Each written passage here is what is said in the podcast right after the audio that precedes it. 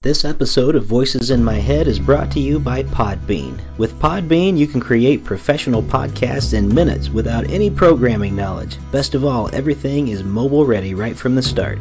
Visit podbean.com/voices to find out more. That's podbean.com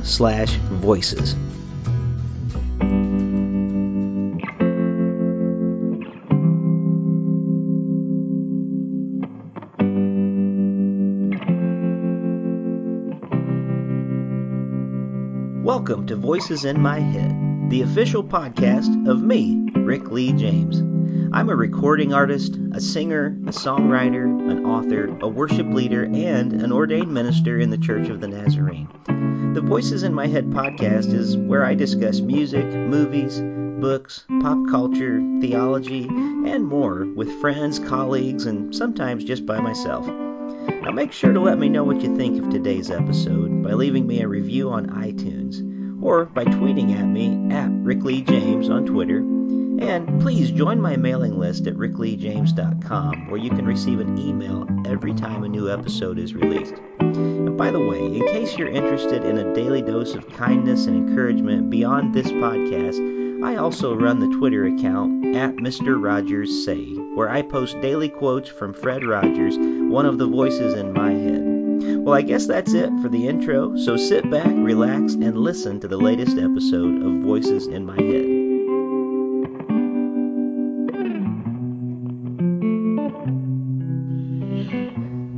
Welcome back to Voices in My Head. As always, I'm your host, Rick Lee James, and I'm so glad that you're here with us again today. Everyone wants to be happy. We spend money, time, and energy chasing after the good life, and we run ourselves into physical, mental, and emotional exhaustion on the way. But what if the happiness we're all striving for isn't the happiness we were created for? Well, in his new book, The Good Life, former NFL player and current pastor Derwin L. Gray explores the path to true happiness, a life lived with Jesus, embracing the Beatitudes which are found in Matthew chapter 5, verses 1 through 12. Gray believes that as you walk through these verses, you will discover a new, life giving rhythm that cultivates a flourishing, happy, and transformative life that through the Beatitudes, Jesus invites us to experience His kind of happiness as citizens in His kingdom.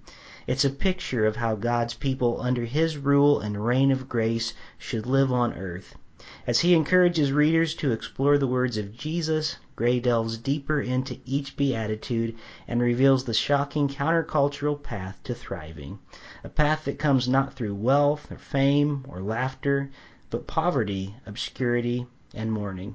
Pastor Gray has stopped by for a visit today, and I'm so happy that he has. Derwin Gray, welcome to Voices in My Head.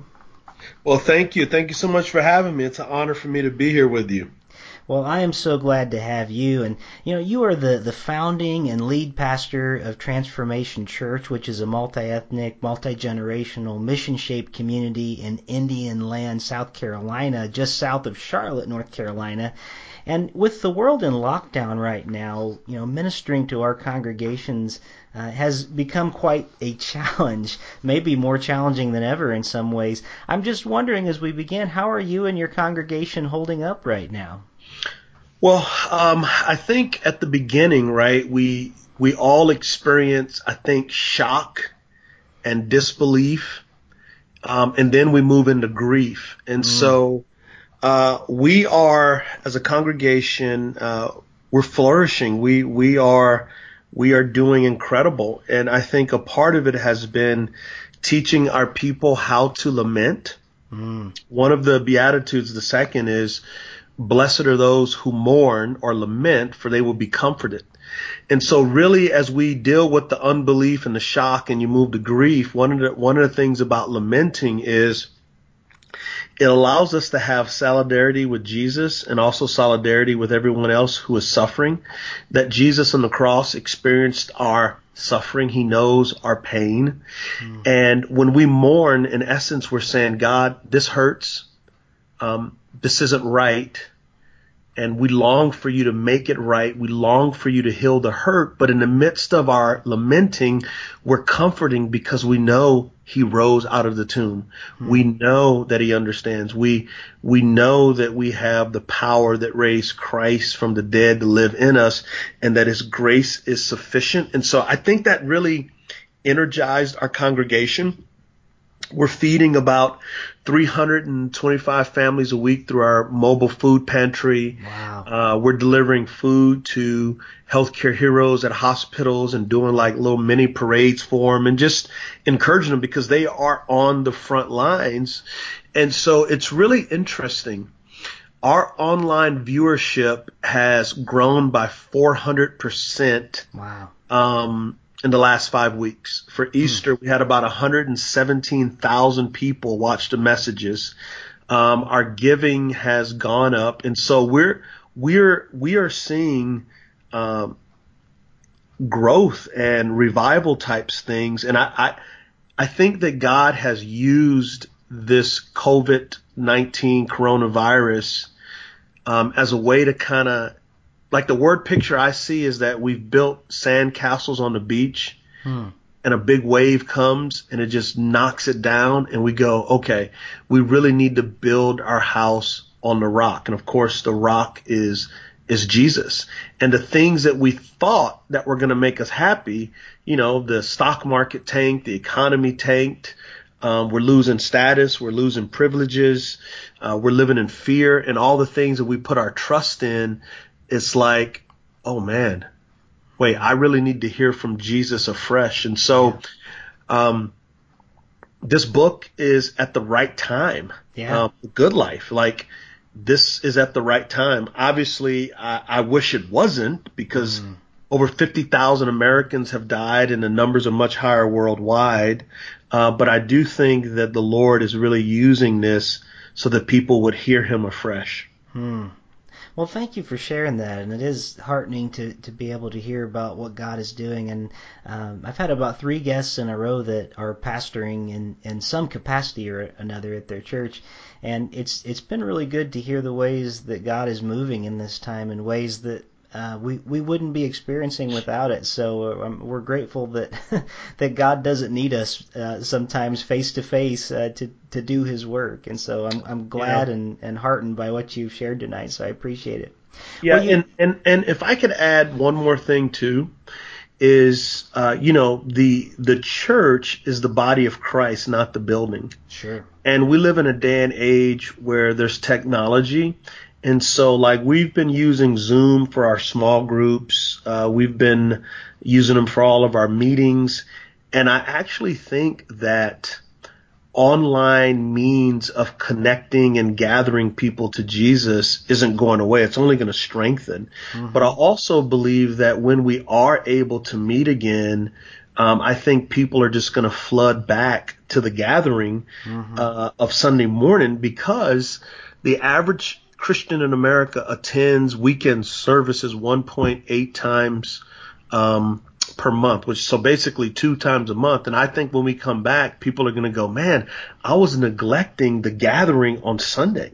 Hmm. And so we're actually probably going to have another service because we're expecting it to move from 1.8 times a month to like, man, we're, we're going to be there every single week. And if that happens, um, good gracious, that's that's just going to be bananas. And yeah. so we need to prepare for that.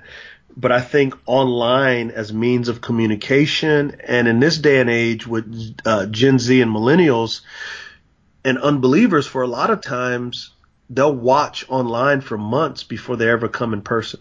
Hmm. That's fascinating, isn't it? That's a whole whole new world that we're kind of moving into right now, for sure. Well, you know, you mentioned your book a few minutes ago, The Good Life, and I see it up on your shelf behind you there. yeah. I've got I've got a copy right next to me today, and uh, I'd, I'd love to to talk a little bit more about and dive into it. And, and in the book, you are very transparent about your time in the NFL and your search for happiness. And you share many of your struggles and, and vulnerabilities. And you actually write about your time playing for the Indianapolis Colts as being a very lonely time for you and your wife. And mm-hmm. I, I wonder if you would mind sharing a bit about your struggles in those years when maybe from the outside looking in, it might have appeared that you had everything a person could want. And yet the focus of your book is that the Beatitudes really have us finding happiness in different places. And I, I wonder if you wouldn't mind just sharing uh, a little bit about that time in your life.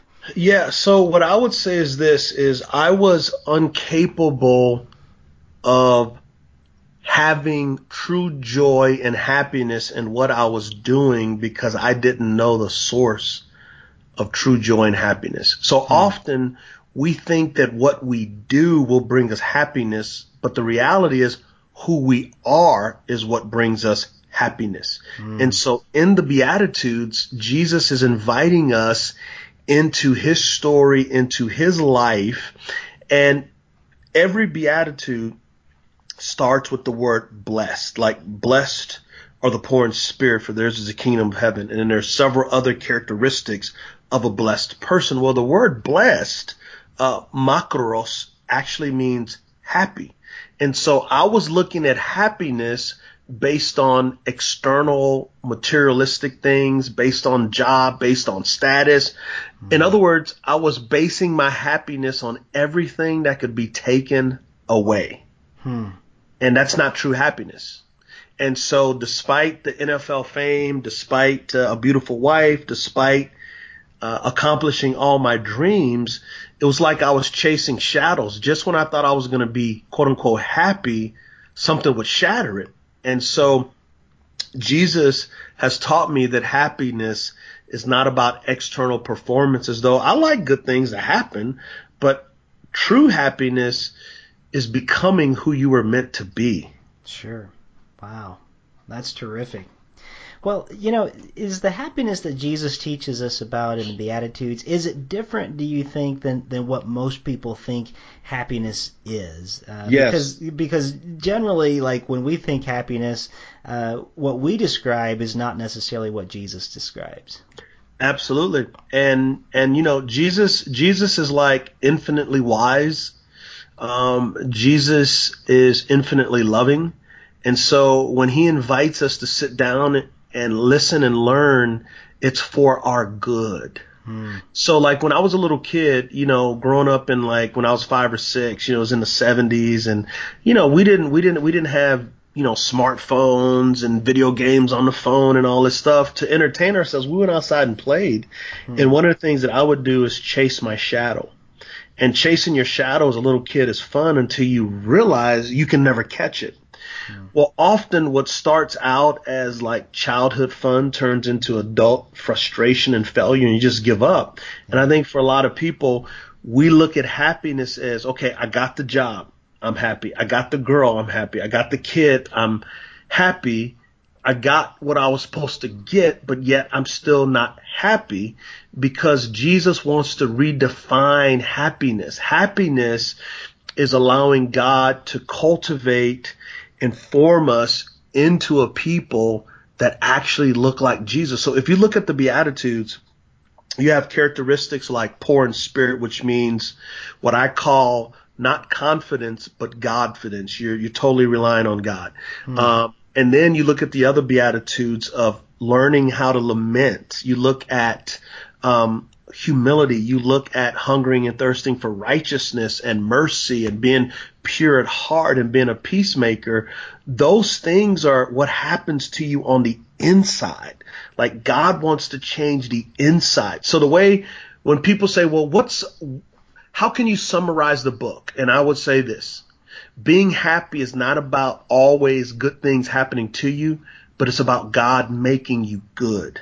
Mm. And so your happiness isn't determined by what's happening outside of you. It's determined by the God who lives in you. Yeah, definitely.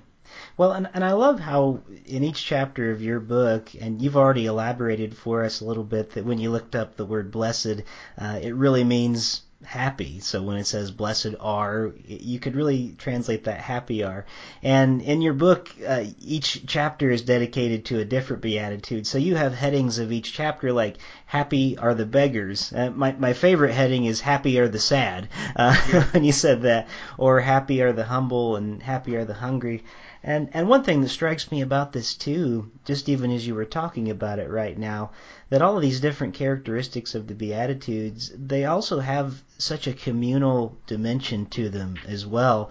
Uh, th- things Absolutely. like happy are the merciful. You know, when you when you talk about that, well, merciful to who? Well, merciful to others for one thing, and God, the way that God's being merciful to us, or like you said, being peacemakers, or uh, just different things like that. I, I wonder if is there any particular beatitude, maybe especially as you were writing, that you found or maybe even still find to be the most challenging? I would say in our cultural context, United States of America, the one that I wrestled with the most writing was happy are the peacemakers. Mm. Um, when Jesus said, you know, blessed are the peacemakers, for they will be called sons of God. Sons of God is a Hebrew I- idiom for you reflect God, like you are a godly person. And so Jesus saying, hey, if you want people to really know, and if you want to know if you belong to my Father, you make peace. And so we have to understand the context that Jesus was talking to. Jesus on the Sermon on the Mount is primarily talking to Jewish people, right? And so as he's mm-hmm. talking to Jewish people, we have to keep in mind the Jewish people were an oppressed a people. Yeah. They were oppressed 400 years of slavery in Egypt. They were they had the war with the Canaanites, the Hittites, the Jebusites, and then they got taken into captivity by the Babylonians when they didn't follow God.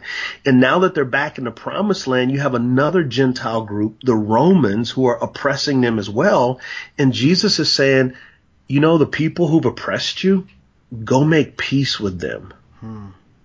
Um, and so the difficult part was I knew I had to write about um, racial reconciliation that in our day and age, one of the fruit that we are sons and daughters of the Most High God through Christ is that we're building bridges across ethnic lines. And mm. sadly, even to this day, the Church of Jesus Christ in America is literally the most segregated institution in the country. And so I'm fortunate. I uh, co-founded and planted a multi-ethnic church, and so my church is used to talking about multi-ethnic issues and mm-hmm. ethnic reconciliation and how the blood of Jesus not just forgives sins, but make a family of multicolored skins of oneness, right? And so writing in this book, I'm, I'm going, man, I'm going to write in this book and I know that there are going to be people going, oh, he's leaving the gospel. He's talking about race. And my thing is, let's take a step back. If we take race out of the Bible, we have no Bible. Yeah, it's true. Yeah. Like, like Jesus, so Jesus wasn't Jewish. Like, why does the Bible say the Samaritan woman? Hmm. Cornelius, the Italian. Why does the book of Revelation say in a new heavens and new new earth, every nation, tribe, and tongue. And so one of the things that I want to point out is that we as the church, as God's people, can show the unbelieving world this is what love looks like across ethnic lines, across political lines, across social economic lines. And so I wanted to share in that chapter, obviously, what I've learned from Jesus, but what we get to experience at Transformation Church so it can influence the broader church. So what I would say to your guests that are listening is who's around your dinner table? Who influences you from another ethnic group? Hmm. And typically for majority cultural people, they're in homogeneous communities. And when that happens, we get stuck in echo chambers of ignorance and we use words like they and them and we make up stereotypes when in reality we don't know them. And so what we found is that proximity breeds intimacy. It's really hard to hate someone and be prejudiced against someone that you're having communion with. Mm. Well, that is so true. Well, thank you for sharing that. And, you know, I think you're exactly right. I don't think I've ever heard anybody put it quite that way before that we, we can't talk about the Bible hardly if, if we can't talk about race in it. And just a couple of years ago, I, I had the privilege of uh, of sitting in a, a workshop with uh, with the now deceased uh, Dr. James Cone, who has written several wonderful books over the year, but his last book was called The Cross and the Lynching Tree, and it was all about the idea of you know that that we have to figure out how to reconcile things like that. How do we reconcile things like the church people early in our country being the ones that were doing the lynchings and you know things like that that we have to come together on. So i so appreciate the way that, that you've addressed that just now and even in the book today. And i rarely talk to a pastor including my own church where we don't struggle with this um, problem of Sunday morning being kind of the most segregated place in town, you know. And I know that most of us are striving to do better and wanting to do better, but a lot of us are feeling like, well, how do we do it better? And I think you're exactly right. It's it's getting to know people, it's forming relationships, and it's it's doing a lot of this work that you're talking about. So thank you for sharing your heart for that. I really appreciate it. Thank you. It. And and if and if I could just add and I detail this in the in that chapter on being a peacemaker is we treat everyone like Jesus died for them because he did. Oh, yeah. Excellent. And and our hearts particularly if we're believers, our hearts are not built to contain prejudice hate, unforgiveness, and grudges. And so when Jesus says, happy are the peacemakers, the happiness is we are released from the weight of that junk that we were not created for. Yeah. Amen. Amen. Well, you know, and, and a lot of what you're talking about too is is what it means when we talk about holiness in many ways. And in the in the book, you talk about um, you say that happiness and holiness are two sides of the same coin. And I'd love for you, maybe for our listeners today, to elaborate a little bit more on what you mean by that when you say happiness and holiness are two sides of the same coin.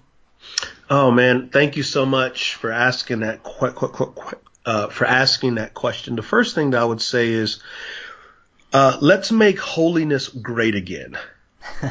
um, I think that we conjure up images of holiness of like women can't wear pants or women can't have makeup, so you can't go to the movie. And and so let's let's start with the Bible. The the term holiness is an attribute uh, that's essential to God, that He's utterly separate. Mm. And so when you look at the Jewish temple, that's where heaven and earth met. That's where God dwelt. And so in order to be holy, there had to be a sacrifice, something to cleanse you of sin.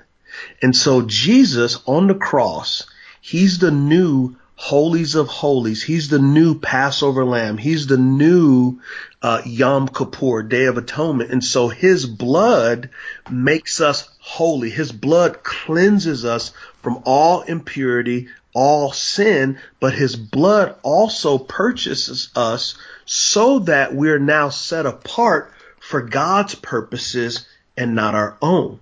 And so holiness is becoming a whole person. And what does a whole person look like? A whole person looks like this loving God and loving your neighbor as you love yourself.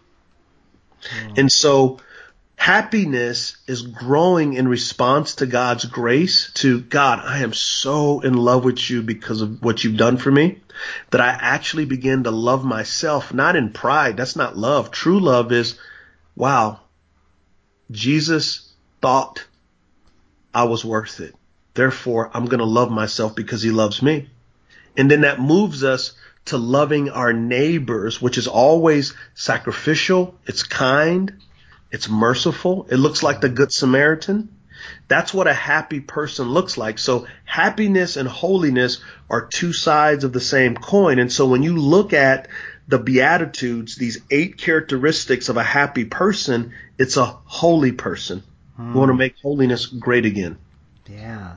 Well, that's that's a powerful thought. It really is. You know, towards the end of your book, almost right at the very back end of it. Uh, you actually have what is called what you're calling the happiness manifesto, and yeah. and there's a 30 day happiness challenge in it. And um, I, I didn't ask you to do this in advance or anything because we didn't have a chance to talk about it really beforehand. But I'd love you not only maybe to just talk with us a bit about the happiness manifesto and the 30 day challenge, but on on page 217, you it's where at least in my book that's where the happiness yeah. manifesto starts. I wonder if you could tell us a little bit about it and then maybe even read that for us, which leads okay. into that 30 day challenge so that people can kind of have a better understanding of, of what this challenge is. Yeah, yeah, man, thank you so much. This is doing wonders for my heart. But so a lot of my understanding of leadership and discipleship happened as a football player. Hmm. And so in high school, my coaches were followers of Christ. I just didn't know it because I didn't know what a follower of Christ was. But their methodology for growth was okay, we're going to show you, we're going to teach you, then we're going to empower you. And so I always finish every chapter with a prayer, also with study questions, things to reflect on. And so the happiness manifesto is like this daily affirmation to get into my heart like vitamins. Hmm. And then the 30 day challenge is it takes 21 days to create a habit. Hmm. And so what I want to do is help people to not just read the book, but then begin to live the book, yeah. to become advocates of what Jesus talked about in the Beatitudes, right? And so the manifesto is a daily affirmation. The 30 day uh, ha- happiness challenges. I want to develop these happiness rhythms that I can continue. Hmm. So, um, do you want me to read the manifesto? Yeah, if you could, that would be great. Right, I think yeah. our listeners would get a lot out of that for okay. sure. All right, I'm going to read it right now. All right, please do. It says this I, Derwin Gray, declare that all I would ever hope to be is found in all of who Jesus is. My life is hidden in His life. His life is my life. As a gift of grace, Jesus lived a sinless life because I couldn't. In his, in his unending mercy, Jesus died the death I should have to atone for my sin. Today I am free from the power of sin and death. Because of his great love for me, I am a holy, blameless, righteous, adopted child of God. I am pleasing to the Father because I am in his beloved Son. The happiness I seek can never be satisfied by created things. The happiness I was created to experience is not found in happenings. True happiness is more about God making me good than good things happening to me. Hmm. Today, I declare that I choose happiness because I choose Jesus, His kingdom, and His glory. Today, I declare that I will choose the ways of his kingdom, the truth of his gospel, and live from his life. Signed, Derwin L. Gray. That's awesome. And I, I love that you've put that in the book, along with the study questions after each chapter, because it makes it so accessible to small groups or maybe Sunday school classes or anybody who's reading this. But I really like that the manifesto is there, and you have blanks for people's names uh, and places where they can sign as they're reading this book, so that they can make it their own and make it their own pledge too. And the, the 30 day thing is such a great idea, and, and I can attest in my own life that having um, created some good habits along the way, whether it be, uh, you know, learning how to take better care of myself physically or learning certain devotional practices in the morning. They do come after, you know, trying for several days in a row and making a habit out of it. So I really appreciate the way that you are helping those who will read this book uh, find new ways in uh, really implementing their discipleship is really what you're helping us with here. So I so appreciate Absolutely. that. Absolutely. Well, well, thank you for sharing that. And you know, before we end our conversation here together, um, I really had one final question that I wanted to to ask you. Uh, we are quickly heading into what, by all signs, will be yet another tumultuous presidential campaign season. Uh, it, feel, it feels like, in some way, we've gotten a little bit of a break from it because of the virus, and it seems like people have been united in a lot of ways. But in many ways, America is divided much more than it ever has been. And with the pandemic and social isolation, in many ways, we are literally divided from each other. And different candidates are going to be offering different competing views about what the good life is, uh, to use the phrase from your book. Uh, and what that's going to be for voters. I wanted to pick your brain about how can followers of Christ be unified together in times like these when it seems we can be so divided? Yeah. Well, brother, that is a, big part of the discipleship that we have to do here at Transformation Church. Philippians 2 5, have the mind of Christ.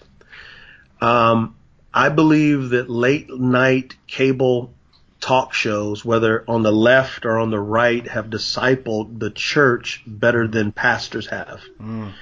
Most Christians interpret the Bible through a political lens. Mm. So a lot of uh, conservatives will see individual sin. A lot of liberals will see structural sin, and the two shall not meet. But however, um, when Jesus is our political candidate, meaning his kingdom, mm-hmm. uh, we see that it's individual and systemic. It's not either or, it's both and. And so what we've been trying to do is to disciple our church to number one is this. We are the party of the lamb, not mm. the elephant, not the donkey. a donkey can't save you and an elephant can't save you. Only the lamb can. However, as brothers and sisters in Christ, we can come to different conclusions politically. And I know a lot of my friends on the left who are, uh, well, let me, political left, but theologically, quote unquote, conservative, mm-hmm. they will say, listen, I don't, I don't believe in abortion. I don't believe in other things, but I also don't believe in supporting this president with his character flaws. Mm-hmm. And then I have my friends who are theologically conservative who are on the right who say, well, how can you vote for a candidate who supports a- abortion? And so I think we need to take a step back and understand that instead of asking the political right and the political left to do so much, what are we as the church called to do and to right. be in the world. Yes. Because last I checked, I don't remember Jesus or Paul or any of the apostles or anybody going, I just can't wait until the Supreme Court has our guy. you, you know, so are politics important? Yes. The civil rights movement, which was led by uh, the black church and Dr. King, it was epic. It was profound. And so do we need political engagement? Yes we can have political engagement without political idolatry. And one of the things that I think that COVID-19 has done is it gave Democrats and Republicans a common enemy. Yeah. And so what we have to do as followers of Christ, we have to be salt and light in both parties. And I don't expect non-Christians to act Christianly. But when Christians act unchristian, then that's a discipleship problem. Hmm. As Christians, we should be able to get, engage with each other articulately, compassionately, and lovingly, but also say, does the political candidate or party I support, how would Jesus fit into that? Hmm. So I don't think Jesus would say, yeah, abortion, uh, on demand is a good thing, but I don't think Jesus would, would say locking up immigrant kids in cages and separating them from their parents is a good thing. And so neither party is going to fully represent the kingdom. So we have to be engaged with humility. But I want us as the church to feed the hungry, to clothe the naked. If we in the church aren't treating each other with justice and oneness, how can we expect a government devoid of the Lord to do that? And and again, a lot of this comes back to relationships too. You know, having relationships with people and getting to know your neighbors and loving your neighbor as Jesus has called us to do. And this was these were such good words to us tonight. Yeah. Let uh, let me add this right here, Rick. Um, is loving my neighbor also means this. I care about things that don't affect people who look like me. Mm, yes. Because a lot of times we will love our neighbors individually, but then work for an organization that systemically or structurally hurts my neighbor. True. Yeah. You know, because you can be saved, but if you go work for a bank and systematically and structurally it says the way you give loans to Caucasian people is different than people of color, you can be saved, but be supporting an injustice structure, an unjust system. Hmm. And so we need prophetic, courageous people to enter into the arena. Oh man, I'm about to start crying and preaching up in here. Go uh, for we it. need we need believers to enter the arena led by the Lamb, not yeah. well. I don't want to ruffle feathers because I'm actually being supported by the system that's hurting my neighbor. Hmm. Wow. That is so good. That is so good. I wonder what a different mindset it would be if instead of as you referred to before of, you know, we've got to get our judges on the court or our people here and there. I wonder how it would change our our thoughts if we thought what would be who would be the person that would be the best for my neighbor? You know, who would be the person who would who would be, you know, how can I lay down my life? Uh, I've I've heard one pastor who's a friend of mine who said one year he gave his vote to um, an immigrant.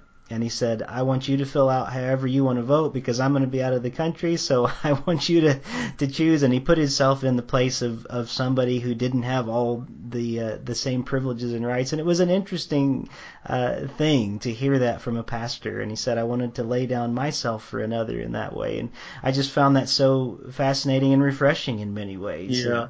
And, and and what I would say is my expectation is government and limited. I I believe the government has a role, um, but we give too much power to it and not enough power to the church and God's people. Yeah, definitely. Well, Derwin, this has been a, a, real pleasure for me to get to talk to you today. And for those of you listening, if you've just joined us, Derwin Gray has been our guest today. His new book is The Good Life. It's available from B&H Publishing, and you can find it uh, links to The Good Life and more on our podcast page at voicesinmyheadpodcast.com. And uh, we'll make sure that we have all the links there that will get you to uh, Derwin's website, which is which is also out there at derwinlgray.com, and you can find out more about his ministry. So thank you so much for being one of the voices in my head this week. I appreciate it, bro. You have a good one. Thank you. Oh, you bet. All right, man. Bye bye. Thank you for joining me here this week on Voices in My Head. I hope you'll visit me on my website at rickleejames.com where you can find out more about me, get my music on vinyl and CD, follow my blog, and even schedule me for a concert or a speaking engagement. Better yet, even a book signing in your neighborhood. You can find all that and more at rickleejames.com. Also, it would mean a great deal to me if you could write a review of this podcast on iTunes. The more positive reviews that we receive, the more visible this podcast will be online. And now for the benediction. May the God of hope fill you with all joy and peace in believing, so that by the power of the Holy Spirit you may abound in hope. God bless you, and thank you for listening to Voices in My Head.